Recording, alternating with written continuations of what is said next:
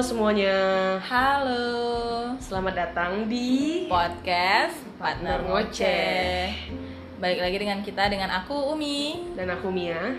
Nah, jadi setelah dua minggu ya Mbak ya, Iya kurang lebih dua. kurang minggu. lebih dua minggu kita nggak up dikarenakan memang teman-teman tahu lah ya. kita melakukan social distancing juga Mhm.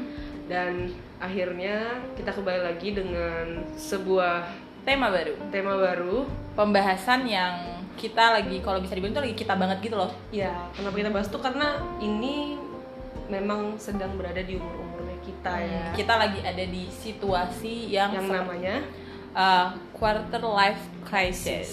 jadi quarter life crisis nih kalau bisa dibilang tuh kayak apa sih kalau bahasa Indonesia itu kayak krisis krisis seperempat seperempat abad ya seperempat seperempat abad. abad ya sekitar umur rentan umurnya 20-an ke tiga gimana sih kalau misalnya banyak kan kayak kemarin kan aku kan eh, aku nyari tahu gitu kan Eh, quarter life crisis itu nggak selalu pas bener-bener plek-plekan di usia 25 nggak sih? Iya, sebenarnya sih, em, eh Mi, tapi tunggu tunggu tunggu. Apa? Sebelum kita lanjut nih, berlanjut eh, lebih dalam, kita jelasin dulu dong. Oke, Quarter life crisis itu sebenarnya apa sih? Mungkin teman-teman ada juga yang belum tahu kan. benar-benar. Jadi eh, quarter life crisis itu, itu tuh bisa dibilang kayak adanya tekanan, bisa dibilang tekanan dan juga masa-masa transisi kita dari menuju dari bukan remaja sih bilangnya. Apa ya? Apa ya bilangnya? Kayak misalnya itu apa? Kalau menurut Umi apa?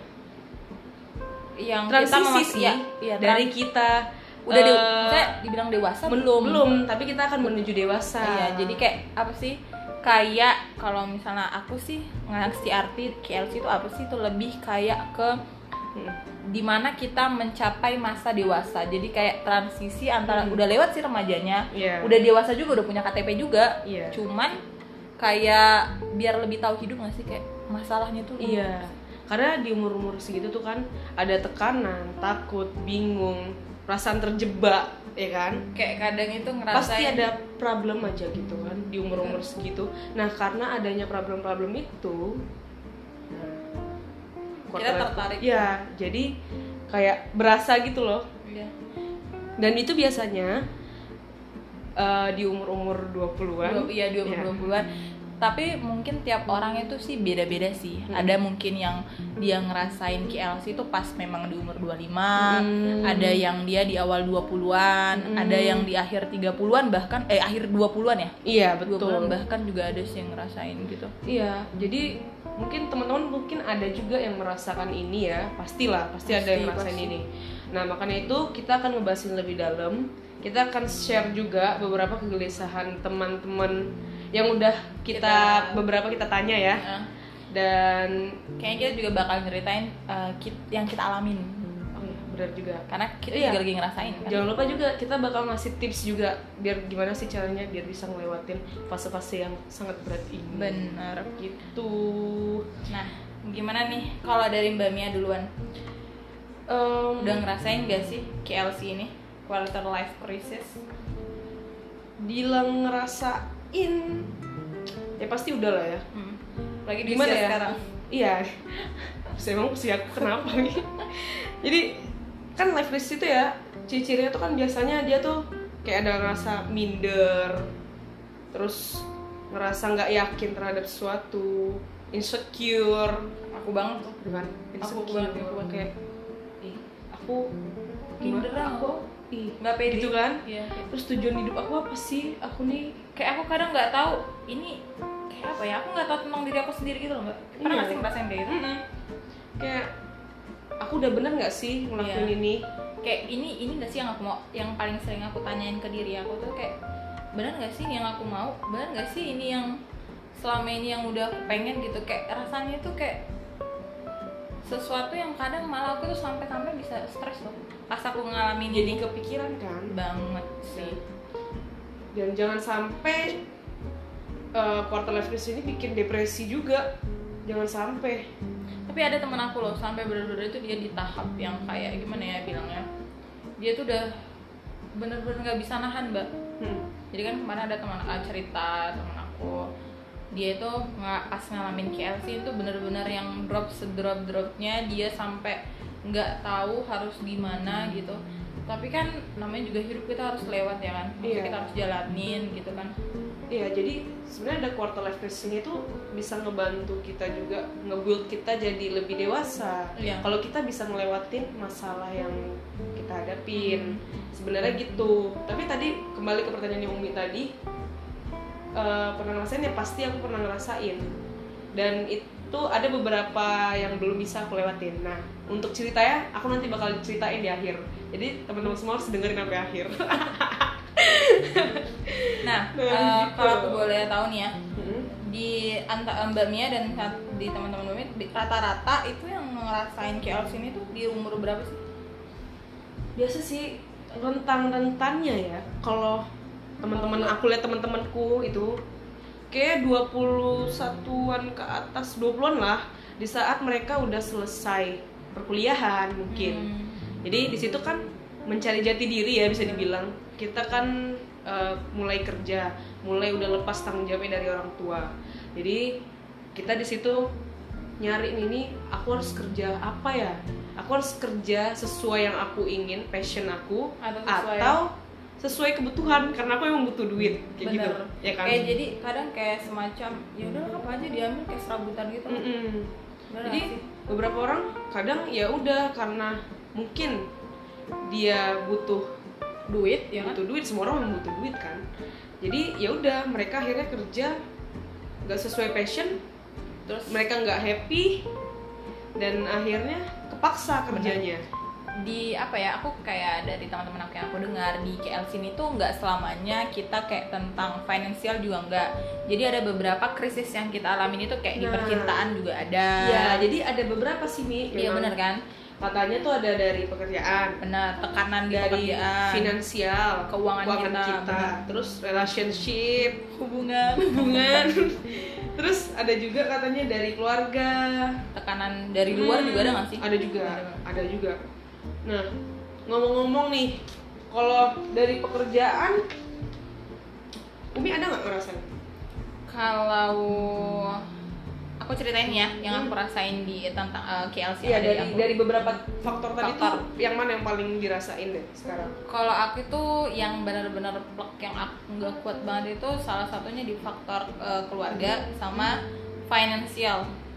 Financial. Finansial sama ada beberapa faktor pendukung lah gitu Hmm. kan. Kalau relation sih nggak terlalu. Masalah. Maksudnya nggak nggak ya itu nggak terlalu itulah aku rasainnya gitu kan. Tapi kalau aku itu kalau ditanya umur berapa sih aku ngerasain quarter life of crisis itu di aku si baru banget sih mbak sekitar aku berapa? 22 akhir 22 akhir. eh 22 22 22 akhir Dua itu kepikirannya apa tuh? Waktu oh, ingat gak sih yang tahun lalu tahun lalu itu kan eh, aku kan udah kuliah semester 4 ya Mhm. Eh, mau ke 4 Mhm. mau ke 4 habis itu yang kontrak kerjaku itu yang habis Mhm. yang waktu itu Iya. kan bener-bener aku yang bener-bener yang ngerasa kayak Dan masih proses pencarian juga. masa ya, ya terus kontrak aku mau habis di satu sisi aku kan anak eh, sulung ya Mm-mm. aku anak sulung terus kan eh, aku punya dua adik nah jadi kan kayak finansialnya tuh berat di aku gitu loh Mm, nah itu bener, ya. tanggung jawabnya itu bener jadi itu aku bener-bener yang waktu itu di masa itu aku yang gimana ya bilangnya kayak sakit sedih bingung Bingung. aku kayak terus satu lagi aku capek sama kuliah aku kayak bener-bener aku ngerasain kayak yang double double di satu sisi kerjaan aku udah mau habis I need money gitu kan Hmm. udah kuliah aku juga lagi berat-beratnya Hmm. dan itu butuh duit juga jadi aku bener-bener yang ketekan kayak bingung Hmm. aku kayak nggak tahu mau ngapain kayak bener-bener terus gini aku situ kan aku kan kuliahnya telat ya Hmm. dibanding teman-temanku Hmm. aku lulusan 2015 kalau SMA Hmm. tapi aku tuh kuliah itu baru 2017 nah di awal-awal itu juga aku udah ngerasa kayak semacam aku nggak tahu sih itu udah ngerasa udah KLC atau enggak Hmm. tapi waktu itu aku sering kayak ngerasa minder sama teman-teman aku gitu loh mbak Ya. Kayak- I know, I know. Kayak misalnya gini kan terus teman-teman aku yang lulusan SMA itu mereka diterima di perus- eh, di misalnya diterima di PTN-PTN negeri gitu kan PTN-PTN bagus. Nah waktu itu itu aku tuh sebelum kuliah kan aku belum nggak kuliah. Mm-mm. jadi suka ngerasa minder. Insecure tadi. iya suka kayak ngerasa aku suka nanya gini kok gue gini banget sih ya? Teman-teman aku udah udah kuliah. Terus aku nengok mereka kayak happy banget gitu loh mbak. Sumpah itu kayak aku dia happy banget di kuliahnya. Terus aku kayak kok aku nggak gitu ya gitu kan nah setelah itu kan aku finally bisa kuliah tapi kan beda kuliah Hmm. swasta terus aku kuliahnya itu juga aku merasa agak capek karena Hmm. kan aku kuliah malam pagi sampai sore aku eh, harus kerja gitu kan terus malamnya aku kuliah Nah, terus dulu itu aku sering banget tuh dibilang sama dibilang sama mama kayak gini tuh. Kamu kok kayak nggak bersyukur sih kak gitu kan. Tapi yang nama-namanya kita lagi ngerasain yang dep- eh, depresi, ngerasain stres, iya iya kayak ada mamaku- titik di mana kita kepikiran jadi gimana gitu kan Iya, jadi ketika mama bilang kok kamu nggak bersyukur, harusnya kamu bersyukur. Itu aku jadi ngerasa kayak gini loh, kok mama nggak, mama kok bisa ngomong kayak gitu? Kok nggak ngerti sih? nggak ngerasain aku Nggak gimana di iya, posisi gitu. aku, Padahal ya. sebelum aku tahu kalau aku tuh ngerasain kayak quarter life crisis, aku tuh kayak ngerasa kayak kok orang-orang nggak ada yang mau support aku, kok orang-orang nggak ada yang mau deketin aku, terus aku tuh suka kayak ngerasa nggak punya teman tau Mm-mm. karena apa ya aku menurut aku itu aku sendiri. Dan aku bingung aku harus kayak mana gitu kan. Ketika aku curhat sama orang lain nih misalnya gitu kan mereka itu bilang pasti bilangnya kayak ya udah sabar "Ya aja. udahlah sabar aja. Padahal nggak sebenarnya ngasih solusi. Aku tuh gak butuh itu. Iya. gitu. jadi aku kadang ngerasa ini aku yang salah atau aku yang terlalu gimana sih? Kayak di sini tuh.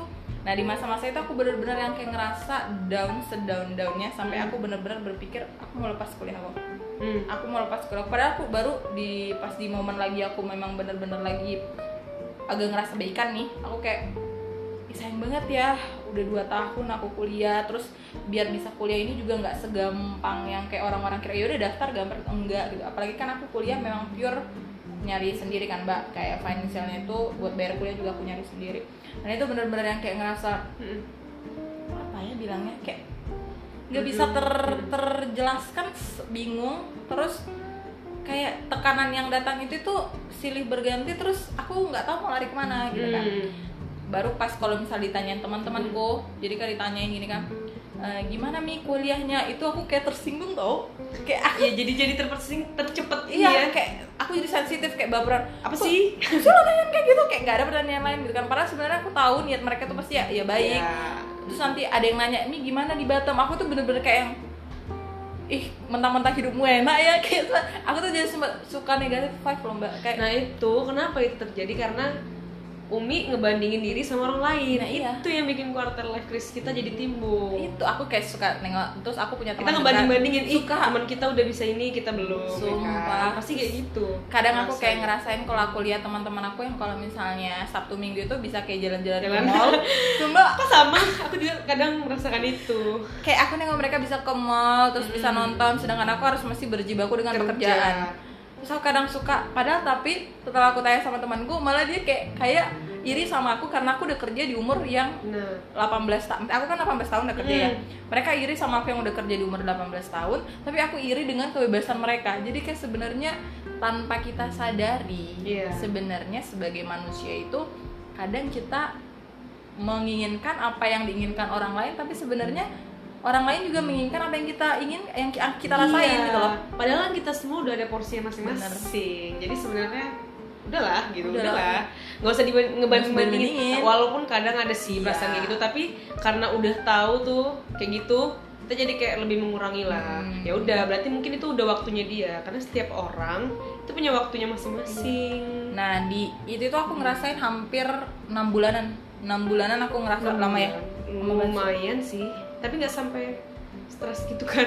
gimana ya bilangnya mbak karena kan aku memang tipe orangnya kayak nampak hahaha tapi di dalamnya Iya, tuh overthinking Iya. sama kayak aku dong. Maksudnya kita kayak bercanda bercanda di luar. tapi sebenarnya di dalamnya Hmm. tuh kayak ngerasa ketekan kadang di rentan aku itu mbak itu itu aku setiap mama nelpon itu aku nggak mau ngangkat tau Iya. kayak aku ngerasa kayak nggak ada orang yang mau mengerti diriku terus ketika aku dinasehatin aku itu kayak ngerasa bebel kayak Hmm. menurutku mereka itu nggak mengerti apa yang Nah, mauku gitu kan padahal yang aku tapi aku juga bingung sebenarnya mauku itu apa paham gak sih kayak aku Iya, tuh iya, iya. di aw- awang-awang dan aku ngerasain kayak aku tuh malah sering nangis tau kalau Iya. misalnya pulang kerja nih ya aku tuh ingat banget itu pulang kerja aku tiba-tiba nangis tiba-tiba. nangis di atas motor Nggak sambil showeran kan?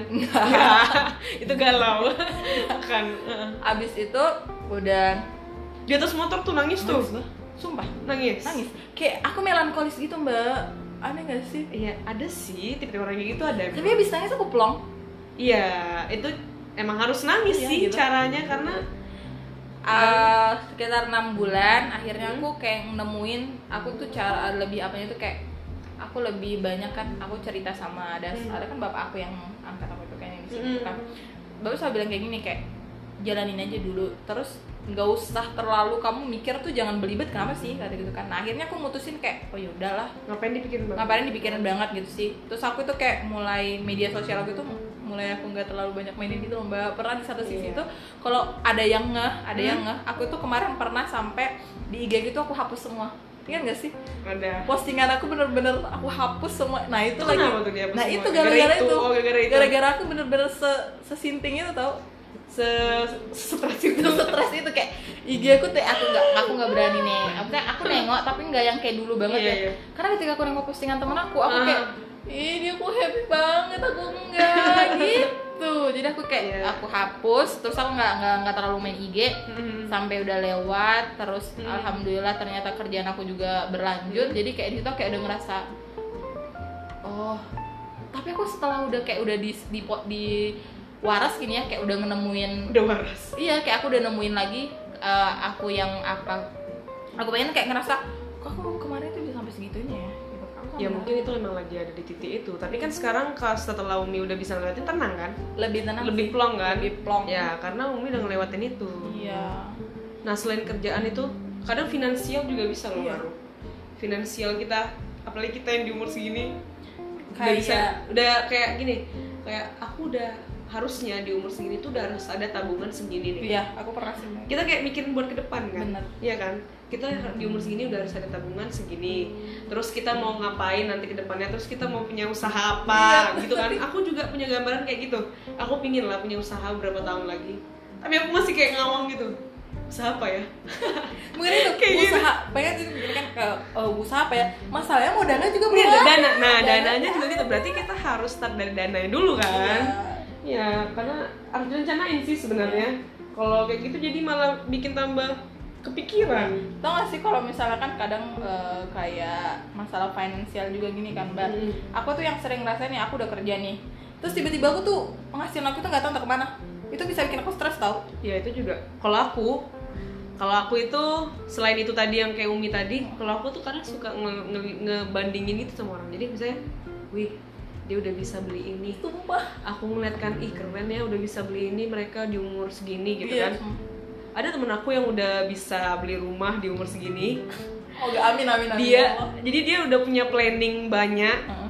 dia dia tahu rumah ini bakal di gimana nanti dia akan sewa dia akan ini dia akan ini terus aku langsung wow aku saja belum kepikiran sejauh itu gitu maksudnya ada sih pikiran itu cuma, Cuma- kayak belum direalisasiin Benar, gitu karena benar. kita masih butuh proses kan kayak gitu. Kadang ya udah. Jadi kayak agak gimana agak gitu. bukan ya gitu lah agak-agak itu kalau kayak aku kan mbak em, apalagi kan misalnya kan kayak aku di kuliah ya. Eh, aku nengok teman aku yang ke kampus naik mobil. Tau gak sih? Ya. Sumpah. Kalau aku sih dulu tuh zaman sekolah. Ada tuh mi yang zaman sekolah udah udah bawa mobil kan aku kayak aku pengen sih tapi kayak aku pengen ya, tapi kayaknya kalau aku ya kalau aku mikirnya wah kayaknya itu belum umurku deh. Maksudnya Iya. itu belum waktuku di mana aku harus bawa kendaraan yang cukup mewah kan itu tergolong mewah. Jadi ya udah seadanya aja seadanya kita adanya itu ya udah bawa aja. Aku yang kadang bikin aku apa itu adalah ketika teman-teman kita udah punya plan yang luar biasa bagus kalau nah itu. yang terus aku kayak kadang suka ngaca ke diri aku sendiri tuh.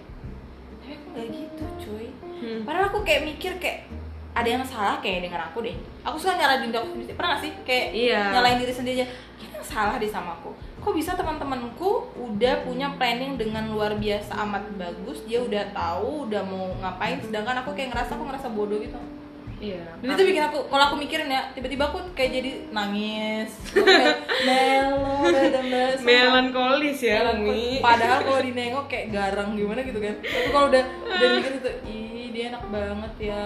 Dia Iya, karena banget dia ya." mungkin punya planning yang bagus dalam Iya. Keuangannya, terus dia bisa nahan. bener. Nih bisa nahan. Tapi secara nggak sadar dia itu juga kadang kayak waktu cerita sama teman aku kan mbak, yang menurut aku dia hidupnya enak banget itu. Padahal dia juga lagi iri sama aku. Maksudnya dia juga pengen kayak aku gitu. Jadi aku kayak gini, kok kita sering dirian kita sering sendirian nih gitu kan baru aku ngerasain oh iya ya berarti dia ngerasain quarter life of crisisnya itu beda beda Hmm, setiap orang tuh beda, beda. jadi kalau kita iri sama mereka mungkin Ih, ini ini ini gitu mereka punya itu Sesuatu. mereka sendiri Bener. gitu makanya nah itu kalau dari segi keuangan Hmm. kalau dari segi relationship. Aku apa? I don't know. Eh, kalau segi di- ini ya sebenarnya kalau relationship ini sebenarnya tuh itu ada pengaruh lingkungan sih kalau aku. Kalau aku di umur sekarang ya kenapa aku bilang ada pengaruh lingkungan? Karena itu ada kekepoan. Nanti ya? Kekepoan dari lingkungan kita. Misal contohnya nih. eh kok bawa motor sendiri. Kok nggak sama pacarnya? Kayak gitu. Kan ada kan kayak gitu ada. Terus, eh, yang paling sering ya, sering banget tuh kayak gitu ya, gitu. Kok malam minggunya di rumah nonton Korea? Nggak pergi sama pacarnya kayak gitu gitu kan nah pertanyaan-pertanyaan dari orang-orang ini sebenarnya yang musik kita coba mereka nggak nanya. Kita juga aman-aman sentosa kan. Iya. karena ada stigma mereka stigma dari Orang-orang luar. luar yang kepo. Dan jadi kita susah bahas ini mbak KLC di relationship. Kemarin itu ada aku ada yang satu nih gini jadi ya teman aku ini nih dia tuh sebenarnya udah pacaran sama teman aku ini kan yang cewek ya. Nah dia tuh pacaran tuh kalau bisa dibilang udah cukup lah udah cukup. Tapi kalau sebagai dia tuh ngerasa itu kayak menurut aku tuh pacarnya tuh udah toxic banget tau gak sih? Nah itu tuh. Tapi masih dipertahanin Nah. dan itu bikin dia depresi dan segala maksudnya nggak sampai depresi sih bikin dia sampai uring-uringan. Aku yang nengok nih kan apa sih? Udah lepas aja lah udah kayak gak ada cowok lain apa? Cuma dia kayak masih bener-bener pertama tapi aku sayang aku cinta makan tuh cinta berapa sih harganya cinta? Iya. tapi aku bilang gitu loh. Tapi dia kayak nggak nggak mau dengerin apa yang kita bilang. Jadi kayak justru kayak ngerusak diri dia iya, sendiri kan aku jadinya. bilang itu toxic banget itu toxic. Udah, nah hal toxic ini juga bisa mempengaruhi sih quarter. Tapi tapi gimana ya kalau lagi orang-orang yang lagi mabuk. Iya cinta itu Iya. dia pasti tidak gimana ya bilangnya lo nggak tahu karena lo nggak punya pacar. terus lo nggak tahu gue sayang sama dia tuh kayak gimana. Hmm. padahal tapi setelah dia udah ngelewatin dan mbak dia putus nih. Akhirnya memang putus sih tapi butuh waktu yang cukup lama lah. Mungkin dia akhirnya sadar kali ya. Hmm. terus dia bilang gini ternyata bener ya yang kalian bilang itu ternyata bener lama banget sih lo baru sadar. Tapi Iya. kan aku balik lagi oh iya ya mungkin dia kemarin itu memang belum lagi dia lagi kerasukan. Eh, kalau lagi dia belum sadar. Kadang ya orang-orang yang lagi ngalamin quarter life crisis ini tuh memang mau kita gimanain pun nggak bakal nggak bakal nggak bakal orang pada komennya juga Nggak bakal bakal- kayak gitu nggak akan dia gimana ya orang yang lagi ngalamin eh, ngalamin KLC ini tuh bener-bener dia itu lagi kayak nggak bisa diituin nggak sih? Kayak dia itu ngawang ngambang kayak dia bingung mau Dia- percaya dia- siapa dia bingung gitu. mau ke mana. Bingung mau ke mana. Jadi kayak masih terombang ambing nah setelah kita bisa ngelewatin masa-masa ini tuh itu memang jauh rasanya kayak lebih plong. Terus kayak hi- kita juga lebih ngerti dengan yang namanya hidup nggak sih? Kayak masalah terbesar yang kita hadapi aja kayak udah lewat. Jadi kayak masalah-masalah selanjutnya tuh kayak jadi lebih oh ngadepinnya gini iya. gitu jadi kan. kayak lebih tahu kan. Hmm, ini. bener. Itu. Karena jadi eh, kita tuh sebenarnya nggak boleh sih kayak eh, orang lain tuh jadi tolak ukur kita Nggak tuh nggak boleh, boleh. Karena nggak boleh. beda-beda. itu itu nggak boleh. Biar biar kita nggak kepikiran karena gimana ya karena kayak kan setiap orang itu kan pasti berbeda-beda ya gitu. Mm. masalah yang dia hadapi juga berbeda-beda Hmm. ada kalau misalnya dia memang kalau dia finansialnya nggak masalah dia terlahir dari anak sultan misalnya pasti dia nggak akan ngalamin quarter life of crisis dalam finansial tapi mungkin dia mereka bisa akan ngerasain dari hal yang lain, Lain, nih iya. mungkin relationshipnya dia nggak bagus atau gimana uh, atau dia ataupun bagus semua gitu tapi kan. mungkin emosionalnya yang Benar. ngalamin quarter life crisisnya Bener. Nggak tahu juga kan kita. Mungkin dia kurang perhatian dari keluarga juga kita Benar. juga nggak tahu. Dan pasti aku yakin banget sih kalau di umur umur kayak kita ini teman-teman pasti lagi pasti ada mungkin yang udah ngerasain atau ada yang beberapa udah ngerasain tapi kayak kayak nggak tahu. nggak tahu. Ini nah tuh ada ada tuh ada tuh beberapa orang yang ngerasain ini tuh kayak gini mi. Yang pertama orang dia yang bertahan di proses KLC ini Mhm. tapi dia berhasil nih eh, keluar dari masalahnya. Itu yang pertama terus ada juga orang yang sadar tapi memilih cuek ya udahlah Oh, gitu iya. Itu enak sih kalau orangnya Ah, cuek. kayak gitu Masalahnya cuek aku nggak cuek banget orangnya mbak.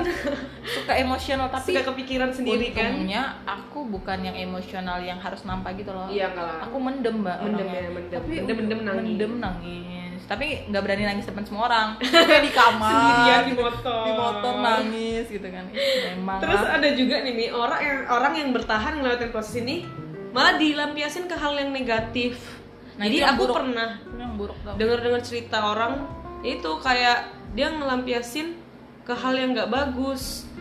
Misalnya tuh kayak dia dulu waktu kuliah ada dia kabur dari rumah kayak ada masalah sama keluarganya kayak gitu gitu pokoknya yang negatif negatif lah.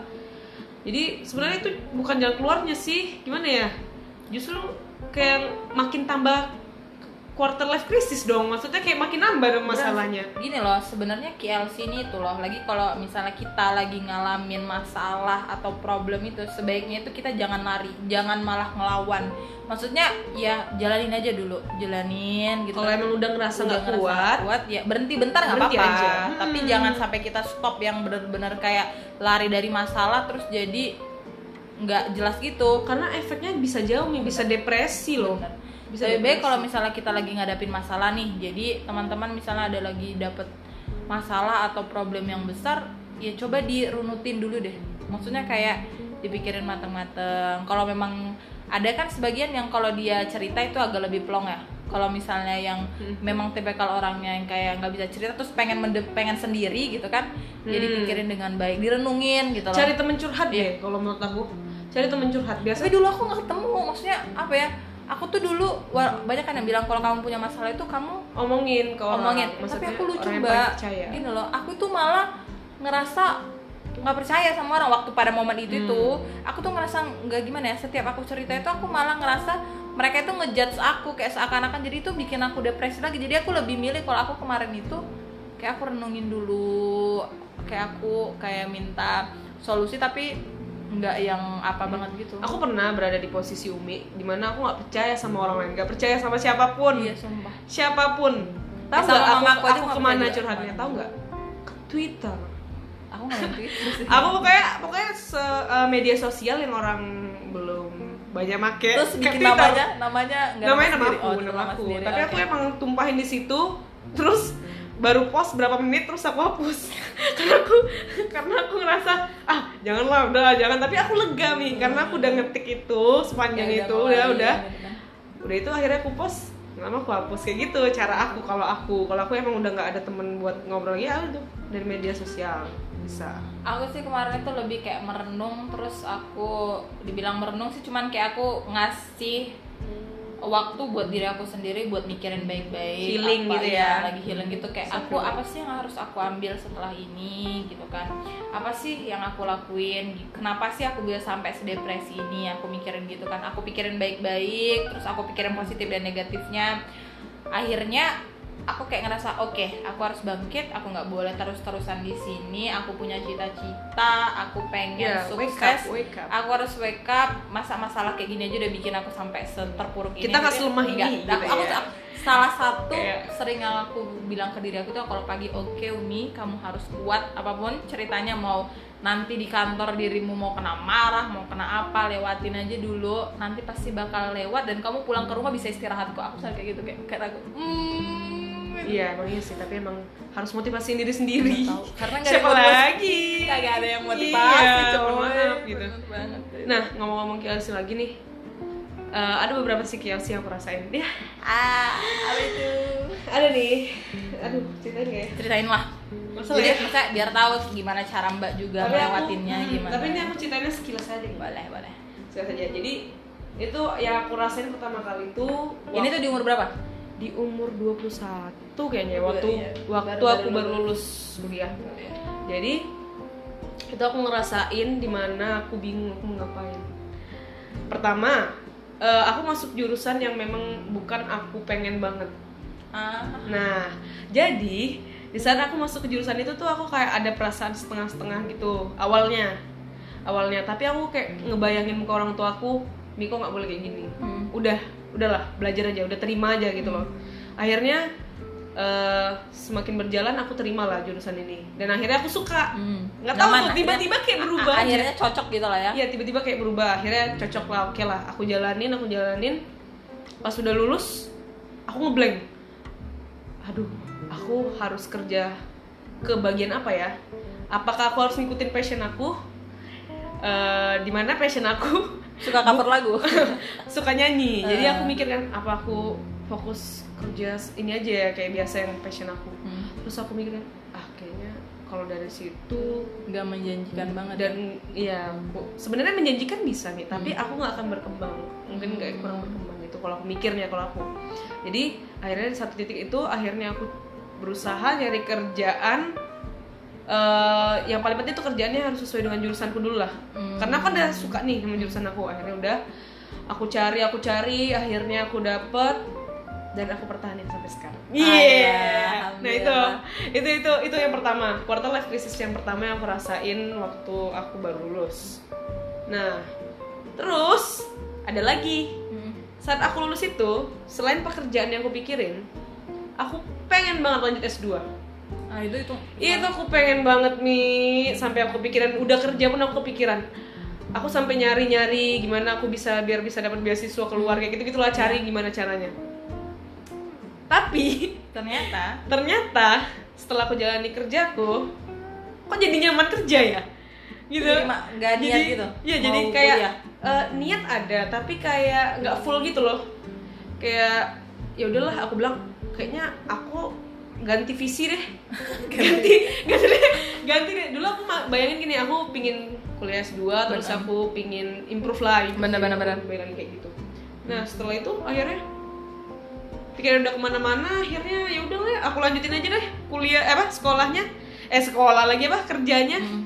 kerjanya udah aku lanjutin aja. Eh, mungkin kalau aku bertahan di sini mungkin aku bisa lebih berkembang lagi gitu loh. Maksudnya aku mikirnya kayak gitu oke lah aku stay. Dan akhirnya sampai sekarang bertahan. Jadi S2 nya aku tunda dulu. Tapi masih Tapi pengen? masih pengen banget. Itu masih jadi kepikiran juga Masih sih ada di sedikit. Tapi ngomong-ngomong kayak gitu mbak kemarin kan aku tanya sama teman aku kamu udah ngerasain gak sih quarter life crisis? Terus teman aku bilang gini aku ngerasain waktu kita di semester 3 kata dia. Ngerasain apa? Aku bilang. Terus dia bilang gini kayak aku salah masuk jurusan tau nggak? Nah kan? Itu yang perasaan aku dulu iya sama kayaknya kayak aku aku kayak nggak sini deh gitu Iya. aku kayak nggak passion aku deh ke sini deh Iya, terus aku bilang gini. Terus aku juga nanya sama diri aku sih, kan gini sih sebenarnya, apalagi kayak orang-orang yang kayak aku tuh yang udah kuliahnya tuh nggak langsung habis lulus SMA. Aku tuh kan mbak lulus 2015, sedangkan aku kuliah itu 2017. ada space ya Ada space rentan buat berhenti gitu. Nah, teman aku ini juga kayak gitu tuh. Dia ngambil kuliah eh, industrial engineering itu karena kerjanya maksudnya udah di situ jadi ngelanjutin Hmm. gitu kan. Tapi kan kita ngelanjutin kuliah itu sesuai dengan kerjaan kita karena di, gimana ya mikirnya nggak ribet gitu loh waktu kita milih jurusan. Ya udahlah di se- dilurusin aja maksudnya udah juga kerja bagian ini biar sekalian gitu. Jadi kalau nanti misalnya di kerjaan ada naik jabatan jadi kayak lebih gampang. Nah, pas udah kita ngerasain itu, itu lang- di hati itu kayak nanya, ini benar nggak sih yang mau aku? Ini bener nggak sih yang aku mau dan segala macam gitu. Nah, aku aku juga pernah sempat ngerasain itu karena di udah kuliah kalau misalnya di semester awal kan masih gampang-gampang banget ya tapi kalau udah misalnya dia udah kuliah agak di pertengahan mau ke akhir itu kan terasanya tuh kayak beratnya terus prakteknya terus Hmm. segala macam itu kayak susah banget terus juga waktu apalagi kan kuliah sambil kerja nggak kayak Iya, nggak kayak kuliah doang aja ya. iya. Kalau misalnya kuliah aja kan kita bisa fokus Hmm. mikirin tugas kita. Nah ini sedangkan kita kalau dari pagi sampai sore kita harus mikirin kerjaan. Pulang eh, kerja udah kuliah pulang kuliah udah tepar ya kan. Hmm. jadi suka tugas itu suka ketunda dan itu bikin jadi kita kepikiran apa salah ya aku ngambil kuliah dulu? Pernah sempat mikir gitu. Kayak apa salah ya aku ngambil kuliah coba aku nggak usah kuliah. Tapi kan di satu sisi kalau kita nggak kuliah Hmm. kita butuh gitu kan. Gimana mau improve kan? Gimana mau improve gitu kan. Hmm. masa lulusan SMA doang. Apalagi kan tahu lah ya sekarang kan kayak di sini tuh kalau kerja udah habis kontrak terus kalau kita nggak punya skill dan nggak punya titel kayak bye bye udah kamu sampai di Gitu. sini selesai gitu. Pas kita ngambil tapi rasa ngejalaninnya tuh memang kayak berat banget. Tapi ya namanya juga masalah ya kan. Hmm, ya kalau misalnya itu tapi akhirnya sampai di sini udah kayak mulai apa ya kita udah mulai kayak sama hidup itu juga oke jalanin diituin udah mulai agak nggak berasa Nah. itu sih kalau aku eh, ada lagi nih quarter life crisis setelah tadi S2 Mm-mm. akhirnya aku ngerasain di pekerjaan ya jadi sekarang pasti semua teman-teman di umur segini yang kerja kayaknya ngerasain juga deh sama kayak aku kalau aku sekarang tuh ngerasain di mana aku monoton kali hidupnya monoton mi. Ngerti nggak? Jadi aku tuh sih maksudnya mau duduk kerja balik pulang tidur bangun dan gitu terus. Gitu ya? gitu terus. Jadi aku pingin nih keluar dari zona nyaman aku. Mm. pingin ngelakuin sesuatu hal yang aku belum pernah coba. Tapi tuh kadang aku takut takut kadang. Nah. Itu gimana ya? Pengen tapi ragu. Pengen Nggak tapi ragu, ngelakuin, tapi kayak penasaran pingin Iya. ngelakuin. Tapi pas mau lakuin takut. Bener. Nah jadi kadang itu juga yang bikin aku masih stagnan gitu kan. Ya kayak stuck di situ-situ aja loh gitu.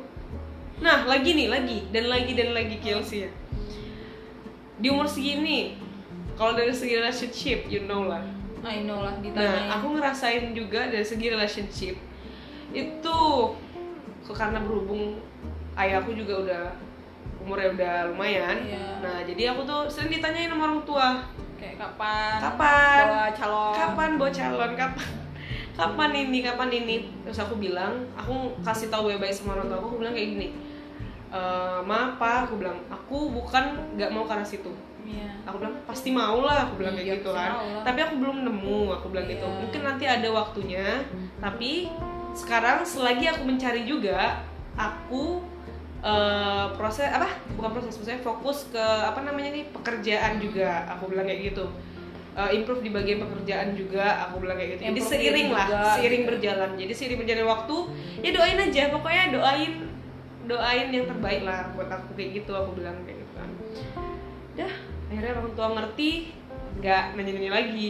Akhirnya pokoknya kalau aku udah ngasih tahu yang kayak gitu pasti udah paham lah mereka. Kalau masalah relationship aku sih belum ngerasain banget sih ya belum ya? At- mungkin karena gini sih ya eh, kebetulan mamaku juga enggak yang belum mungkin karena dia tahu ya aku buat sampai ke titik yang sekarang itu perjuangannya memang agak sedikit beda maksudnya iya keras iya gitu keras kan. keras ya. Jadi dia mungkin masih nengok aku yang susah dan segala macam dia kayak masih ngebiarin aku buat nikmatin apa yang aku rasain gitu. Karena sejujurnya ya mbak ya kalau misalnya teman-temanku yang udah kenal aku banget ya mereka pasti tahu kalau sebenarnya dari SMA itu kan aku udah jualan ya Hmm. jadi kayak buat dari SMA itu aku memang Perjuangan udah- ya, iya jadi mamaku tuh kalau misalnya ke relationship itu kayak oh yaudahlah nyamannya kakak aja gimana Iya. dulu gitu nyamannya kamu gimana mama juga nggak enggak maksudnya kayak nggak plek-plekin umur segini harus nikah Iya, ya enggak, enggak juga. Cuma enggak. kayak ngasih ke kita. Ngasih ke kita. Tapi ini sekedar uh, warning loh. Ini Iya. umurmu udah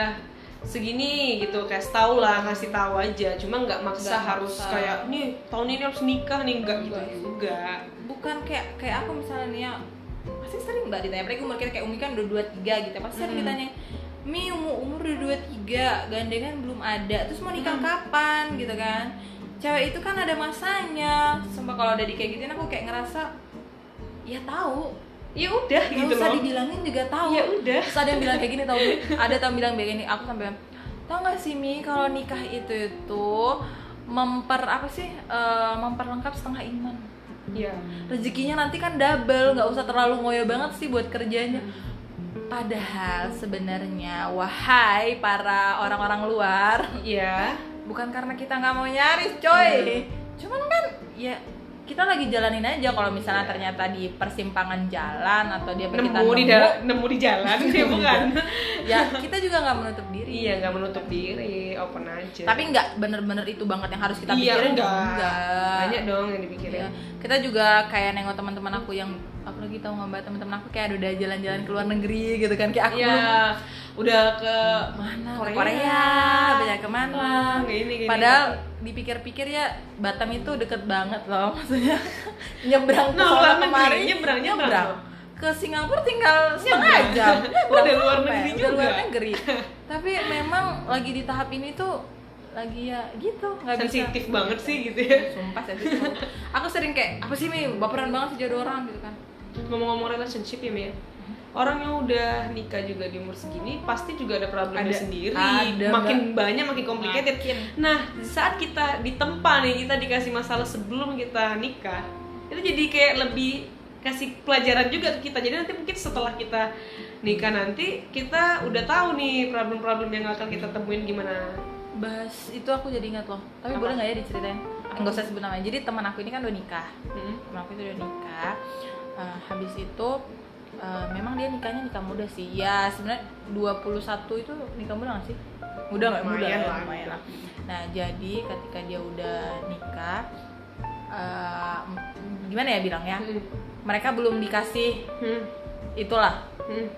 belum dikasih keturunan. Nah itu kan jadi omongan-omongan orang luar itu itu sampai bener-bener bikin dia drop banget loh mbak. Kayak kasihan gak sih? ya kasihan loh kayak dia nggak salah apa apa dia gitu Iya, bukan maksudnya kayak dia, dia dia nangis toh mbak. Bukan aku nggak mau, ada- bukan dan nggak Iya. mau dan nggak usaha Hmm. gitu loh. Tapi janganlah, maksudnya buat teman-teman itu kalau yang kayak gitu nggak usah ditanyain gitu. Nah, Kasihan dong. ngomong cerita teman-teman. Nih aku kemarin kan udah nanya beberapa teman-teman aku ya. Jadi ada nih beberapa cerita yang cukup ya bisa dibilang ya KLC-nya mereka. Tapi aku ambil beberapa aja nih ya teman-teman yang dengerin yang, yang nungguin kemarin. Jadi aku aku bacain aja nih ya. Hmm. Nah, jadi ada nih beberapa teman aku kasih tahu dari segi finansial. Hmm. Ada salah satu teman aku namanya A. Hmm. Nggak tahu lah nggak usah kesebutin. Gak usah disebut lah. Nah itulah si A, si bunga, si bunga. Gimana? Jadi dia berada di jurusan yang mengharuskan dia bukan bukan ke keuangan ya, maksudnya dia bukan di bagian keuangan. Jadi dia di jurusan eh, apa sih namanya? Ya bukan jurusan non keuangan lah, bisa dibilang nggak berhubungan dengan duit. Jadi untuk dia ngatur finansial keuangan dia per bulan ya dia tuh bingung.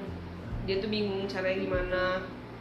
Akhirnya setelah dia tahu gapnya gimana sih kok dia nggak bisa nabung-nabung kok dia nggak bisa sebenarnya bukan orang keuangan juga sih yang bisa nabung-nabung gitu nggak juga nggak menjamin Nggak juga menjamin juga. nggak menjamin juga Nggak, orang nggak. Orang yang berhubungan keuangan tuh bakal bagus tabungannya kayak gini gini nggak juga. Nah jadi dia akhirnya dia cari cara supaya gap itu nggak ada. Yaitu dia ngikut training-training yang berhubungan keuangan dia belajar dari online gitu ikut-ikut gitulah kayak gitu mi. Aku salut juga sih kayak Sampai niat terniat. niat Iya, banget. kayak gitu niat banget kan aku bilang wah ini keren nih kayak gitu. Ya ini bisa jadi dari teman-teman juga sih. Iya. walaupun mungkin bukan berada di jurusan yang non keuangan bisa kok di mana aja bisa. Itu kayak basic lah bisa lah. Tapi benar sih ketika kita ngadepin masalah pasti kita bakal nemuin solusinya. Ada ada solusi dan pasti ada kayak solusi. temannya mbak tadi itu benar-benar dia cara solusi dia adalah dengan cara dia neng nyari sarana yang memang benar-benar bisa ngebantu dia benar nggak sih? Iya betul betul kali. Nah ada lagi nih mi. Apa itu? Jadi eh, temen aku nih dia dari segi emosional. Jadi di Baperan. emosional ah, emosional diri dia itu jadi kehidupan dia memang bisa dibilang ya cukup keras lah jadi dia ngerasain yang namanya overthinking banyak pikiran terus aku dia sempat gitu Iya emosional jadi emosional. Nah jadi temen aku itu dia yang dari dia nggak ngerokok ada ngerokok jadi ngerokok. Nah parah sih itu mungkin kita nggak tahu sih memang problemnya dia apa pasti Benar. banyak banget kan. Nah jadi dia lampiasin ke situ sampai tau nggak dia ngelihat orang yang apa ngam apa bukan ngamen apa sih? Ya ngamen deh ya. Mereka bisa ketawa lepas sambil ngamen gitu loh. Dia tuh iri di situ. Gila sesimpel iya sesimpel itu sampai kayak ada juga kan kalau misalnya ibu-ibu yang um, miss gitu. Hmm. tapi dia sama anaknya duduk di pinggiran gitu sambil makan. Itu kayak ada rasa kok dia bahagianya gitu loh kayak. Nah itu sampai segitunya loh dia sampai itu benar-benar se- depresi itu. Gimana ya? dia sampai ngeliat hal kecil yang ngebuat dia bahagia aja dia iri gitu loh nah sampai depresi juga tuh. Hampir depresi hampir depresi. Sebenarnya sih di tahap KLC ini tuh kita tuh jangan benar-benar ya harapannya. Tapi kan orang-orang beda-beda ya. Beda-beda mi. Cara itunya kan beda-beda ya. Hmm. cara nyari solusi tiap masalahnya pasti beda-beda. Ada yang kayak cuman gampang banget, ada yang bener-bener kayak harus sampai drop sedropnya dulu baru dia Hmm. kayak nemuin pencerahan oh ternyata aku harus kayak gini gitu. Nah, ada juga nih Mi, masalah problem dari teman aku lagi nih. Jadi dia punya eh, apa namanya berbeda sudut pandang dengan orang tuanya. Jadi orang tua dia ini eh sorry dia anak sulung Hmm. dari keluarga dia. Di mana dia punya tanggung jawab yang besar untuk adik-adiknya. Ya, Ya, kayak kayak, aku lah, Umi kayak kayak Umi kurang lebih. Nah jadi orang tuanya ini eh, kayak ngas banyak ngasih apa sih namanya masukan kamu tuh harus gini kamu tuh harus gini kamu oh dia gini." merasa Gitu. kayak di doktrin gitu nggak sih Hmm. Nah akhirnya dia dia pertama dia tuh kayak jadi kalau setiap ketemu orang tuh kayak kayak magnet nggak bisa ketemu Iya. di kutub utara sama kutub selatan. Nah jadi susah. Jadi dia tuh kayak aku bilang kan sama temen aku itu kalau orang tua kita kayaknya harus nurunin ego. iya Kayak harus banyak ngalah tapi kadang Bang. memang kita harus gimana kadang ya? nggak bisa. aku dulu itu sempat di satu momen ya maksudnya aku tuh memang deket banget sama mamaku karena kan orang aku kan bisa kan. Hmm. terus aku deket sama mama cuman kadang kalau aku lagi sensitifnya lagi parah satu yang aku bersyukur banget banget adalah mama paling tahu gimana buat ngehandle diriku kayak dia nengok aku lagi nggak di posisi maksudnya nggak lagi baik-baik ini dia juga nggak mau yang kayak push banget tapi kalau aku lagi slow lagi adem ayem oh di push Iya sampai ini mi apa namanya kayak orang yang dulunya introvert eh ekstrovert bisa jadi introvert. Nah, iya. Iya karena gini jadi dia nih waktu ini waktu itu dia tuh cari kerja tapi mungkin orang nih banyak kasus ya kalau orang jadi orang tua pasti pingin anaknya jadi pegawai negeri ngerti kan? tahu banget nah, aku tuh di pegawai negeri gitu semua atau masuk BUMN atau apa atau orang tua itu sih pingin kayak gitu nah tapi anaknya pinginnya nih ke swasta nih Hmm. Nah, jadi nah sudut pandang kan, Iya. beda sudut pandang. Jadi Persepsi tiap dia orang udah beda. ngasih pengertian ke orang tuanya mungkin, tapi kayak gitu nggak Nggak. nggak nggak diinin kan. Akhirnya ya gitu jadi udah capek sendiri kan. Mungkin ada tekanan juga dari orang tuanya. Ya udah akhirnya give up lah. akhirnya dia nggak jadinya ngikutin ke pegawai negeri atau jadi kerja di swasta Kerja di swasta. iya Dia kerja di swasta, tapi jadinya ya gitu jadi dari uh, introvert, eh dari extrovert jadi introvert dia jadi berubah karena dia ya gitu malas jadi ngomong sama orang tuanya gitu ada kayak gitu tapi ya semoga kalau teman-teman juga lagi ngerasain KLC semoga cepat menemukan jati diri. Setiap masalah bisa terselesaikan ya kan mbak? Hmm, hmm. karena ya mau gimana pun memang hampir tiap orang nggak sih pasti ngerasain ini bener nggak sih? Hampir. Hampir kan? Karena kita nggak sadar sih Iya. sebenarnya kadang TLC kita bukan ya iya kadang kita ada beberapa kayak aku dulu ya mbak. Dulu aku nggak tahu KLC ini apa. Nggak tahu. Aku tuh baru tahu KLC ini tuh kayak akhir-akhir inilah karena sering baca dan sering dengar gitu kan. Kalau dulu mah nggak tahu kayak aku ngerasain apa sih ini kok sakit banget Udah, gitu kayak pening aja pala udah. iya, pening banget kayak aku ngerasain masalah se banyak banget ada masalah yang ada di hidup. Sampai aku dulu ngerasa tau gak sih samping aku yang itu kayak aku apa ya salahku? Kok sampai aku segininya? Apa ya dosaku? Apa aku ada bikin orang kesel kali ya sampai segini banget hidup aku? Aku sampai nanya gitu loh. Terus akhirnya lewat juga sih Iya, lewat aja. Walaupun sebenarnya sekarang juga kayak punya masalah juga tapi sih. nggak terlalu Nggak. nggak bisa kan? Maksudnya masih ya, bisa. pasti kan masalah itu kan nggak mandang Ada umur terus. juga nggak sih? Nggak pasti bakal ada Pasti ada terus, terus, setelah tapi- kita nikah nanti punya masalah setelah kita ini iya, punya masalah. masalah. Yang terpenting Hmm. ya kita harus benar-benar bisa ngelewatin aja deh. Ada Hmm. lagi nggak? Ada lagi nih. Apa itu? Jadi teman aku ini dia ini bisa dibilang kan dia kuliah Mm-mm. di luar Kota, Akhirnya negeri? luar kota. Hmm, pisah sama orang tua kan pasti dia merantau. Hmm. nah jadi di saat dia kuliah ini dia kuliahnya telat. Sampai sama. kuliahnya telat.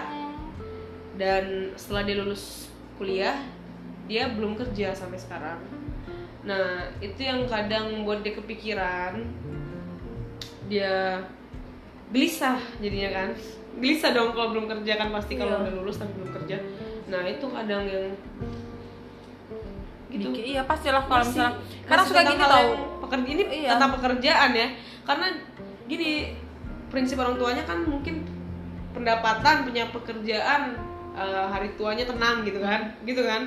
Nah tapi sekarang aja dia belum ada gitu loh apalagi ditanya lagi soal jodoh. Umurnya Oh, udah, udah, mendekati. Udah, udah, nah udah, apa nggak double? Kill tuh Mi? double banget tuh. Nah. Ya banyak sih mbak. Kayak yang aku tengok-tengok juga ya di luaran sana. Misalnya udah lulus udah lulus kuliah. Terus kita nengok teman kita udah punya kerja. Ternyata kita belum punya kerja. Nah kita udah punya akhirnya kan kita kayak yaudahlah nerima kerjaan apa aja gitu. Nah kita udah nerima kerjaan kita terus ternyata di kerjaan kita itu kayak kita ngerasa nggak sesuai dengan apa yang mau kita nah itu juga ngerasa pressure lagi Pressure. terus kita mau keluar tapi kita butuh duit kalau misalnya kita keluar nanti kita nggak punya duit pressure Lagi, lagi, gitu terus lagi. balik lagi ke rumah terus di rumah kayak gini deh pressure, Pressure lagi, lagi. Gitu terus Nah, jadi akhirnya kita nemuin beberapa tips. Setelah kita bercerita panjang tadi, kita akan ngasih tips nih. Gimana caranya biar keluar dari chaos. Nah, kalau aku nih, aku pernah baca ada nih uh, satu tips yang mungkin teman-teman bisa lakuin, tapi nggak tahu juga sih teman-teman mau apa enggak. ya, yang penting udah lah ya. iya Nah, jadi yang pertama kita ngebuat plan. Jadi buat plan ini maksudnya gimana? Kita ngebuat plan, kita pingin apa? Oke, satu dua tiga empat lima kita pingin. Tapi kita juga bikin resikonya apa? Hmm, Jadi, jadi, kita nggak ya. Nggak usah. Jadi kita nggak kaget ketika kita dihadapkan sama resiko yang ada. Misal pertama kita mau buka usaha, apa eh, ininya apa? Apa namanya? resikonya, resikonya apa? apa? Rugi. Ya pasti kan, waktu makan banyak kayak gitu-gitu kan. Nah, terus setelah udah dibuat planning, udah dijalanin resikonya nemu, akhirnya ah, biasa aja kok jadi jadi nggak sih kan? setidaknya kita setidaknya udah- mengurangi lah, jadinya mengurangi kan ah aku udah catat kok resikonya gitu. Nah, dengan cara kayak gitu kita juga lebih cepet nemuin goalsnya kita apa mi kayak gitu itu juga bisa. Kalau mi ada nggak tipsnya gimana? kalau dari aku sih mbak kalau misalnya teman-teman lagi ada di tahap lagi ada di fase quarter life of crisis ini adalah kalau aku lebih nerima nggak sih kalau aku sih ngerasanya gitu mbak kayak lebih ikhlas Hmm. bener-bener lebih ikhlas kalau misalnya sa- salah satu contohnya kayak lebih dekat sama Allah Nah, dekat sama sang pencipta. Kayak bener-bener kita ya mau gimana pun- Serahin aja Iya, gitu, serahin aja. mau gimana pasrah. pun kita ngelawan dan segala macam ya Allah yang paling memang tempat curahan terbaik jadi kita lebih deketin lagi ke Allah Iya. lebih ikhlas lagi dengan hidup lebih bersyukur lebih kayak oke paling kayak kita curhat sama orang yang lebih tahu Nah, kita juga harus ya curhat-curhat ke teman, mungkin sahabat paling dekat atau ke orang tua kalau nyam kalau emang dekat sama orang tuanya ya. Itu juga bisa sih ngurangin kayak gitu. Karena jangan- sebenarnya ya gitu, harus ada tempatnya, harus ada wadahnya bener buat curahin itu. Gitu.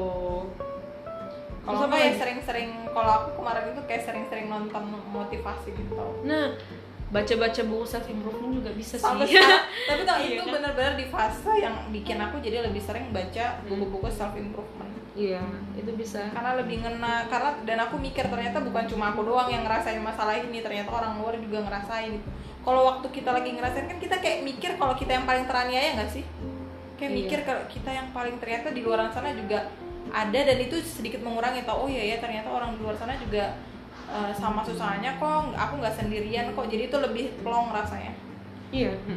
dan kita lebih cepat nemuin titik solusinya kan Iya bener.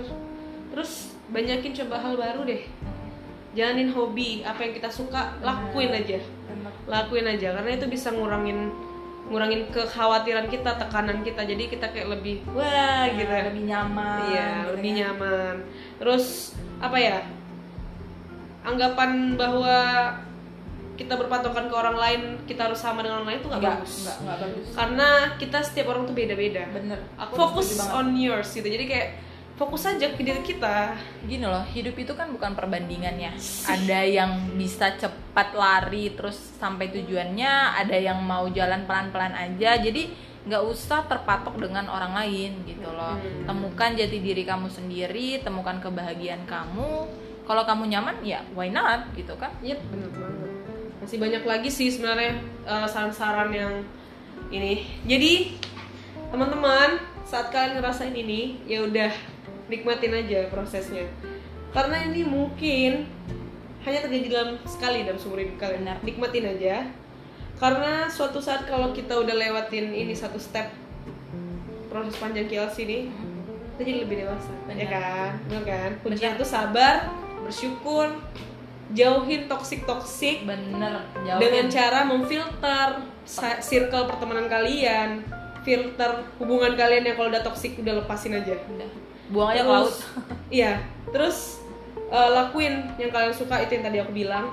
Terus jangan kebanyakan dream. Jadi maksudnya bukan dream maksudnya jangan kebanyakan seandainya aku ini seandainya Enggak, aku ini seandainya itu aku. bikin itu nah, itu benar-benar mending kita ngelakuin hal yang positif aja udah deh kayak gitu. Kalau mama aku bilang itu gini loh mbak. Kayak boleh tahu kita punya angan-angan itu boleh. Boleh. Bermimpi itu boleh tapi berekspektasilah serendah-rendahnya. Jadi kalau misalnya mimpi kamu nggak kecapai kamu nggak out-outan banget. Benar Bener sih. sih? Karena kalau misalnya kita mimpi kita udah ngoyo banget pengen dapet ini tapi ketika nggak didapetin itu pasti bisa bikin kamu stres juga loh. Iya bener bener banget sih. Ya gitu deh. Dan ada lagi nggak? pokoknya oh iya. satu hal nih lagi nih hmm, apa itu? Jadi- eh nggak usah deh ini dibahas di next aja deh kayaknya. Ini kayaknya udah panjang banget deh banyak banget ini ya. Ini kalau kita dibiarin inilah kalau misalnya kita sudah digabungkan itu nggak bisa nengok waktu nggak bisa nggak bisa langsung aja gitu kan? Iya jadi aku juga tadi udah bilang sama Umi. Tapi sudah lebih dari berapa itu ya kan jadi jadi ini ya inget ya teman-teman kalau kalian masuk dalam fase krisis ini berarti kalian orang-orang yang berpikir. Berarti kalian pasti bakal bisa lah Benar. pasti bisa. Pokoknya jangan takut. Misalkan walaupun ih kadang ya kita itu suka nggak sadar kalau kita lagi ngalamin ini sih sebenarnya. Hmm. tapi enak kalau lagi nggak sadar memang. Jadi kayak yaudah lewat aja gitu kan. Jadi buat teman-teman lewatin semoga- aja tetap aware sama krisis yang kalian punya tetap Hmm, aware nah pokoknya lewatin aja semoga kalian suka sama podcast kami kali ini. Benar. pembahasannya sangat berat ini sejam ya kurang Iya, lebih. lebih maaf ya agak berat karena ini memang agak berat sih memang. Tapi aku seneng sih bahas ini. Iya kayak lebih plong kan. Iya nah bener. jadi se- sekian. Jadi jadi kayak ada radio ngadet gitu Iya. ya buat teman-teman sekian dulu dari kita. Kita dari partner ngoceh. Kita usahain minggu depan pengen up lagi tapi semoga jadi kan di Batam ini lagi zona merah soalnya. Iya lagi zona merah. Doain ya Doainnya nggak semoga nggak bertambah lagi. Semoga kita semua sehat selalu. Stay Indonesia safe. Indonesia cepat dipulihkan seluruh dunia cepat lagi dipulihkan. Amin. Aku udah kangen nge-mall. Sama aku juga kangen kangen belanja shopping. Aku kangen bioskop Sama. aku kangen minum ding tea. Oke deh sekian dari kami. Betul. Sampai jumpa di next episode. Bye-bye. bye.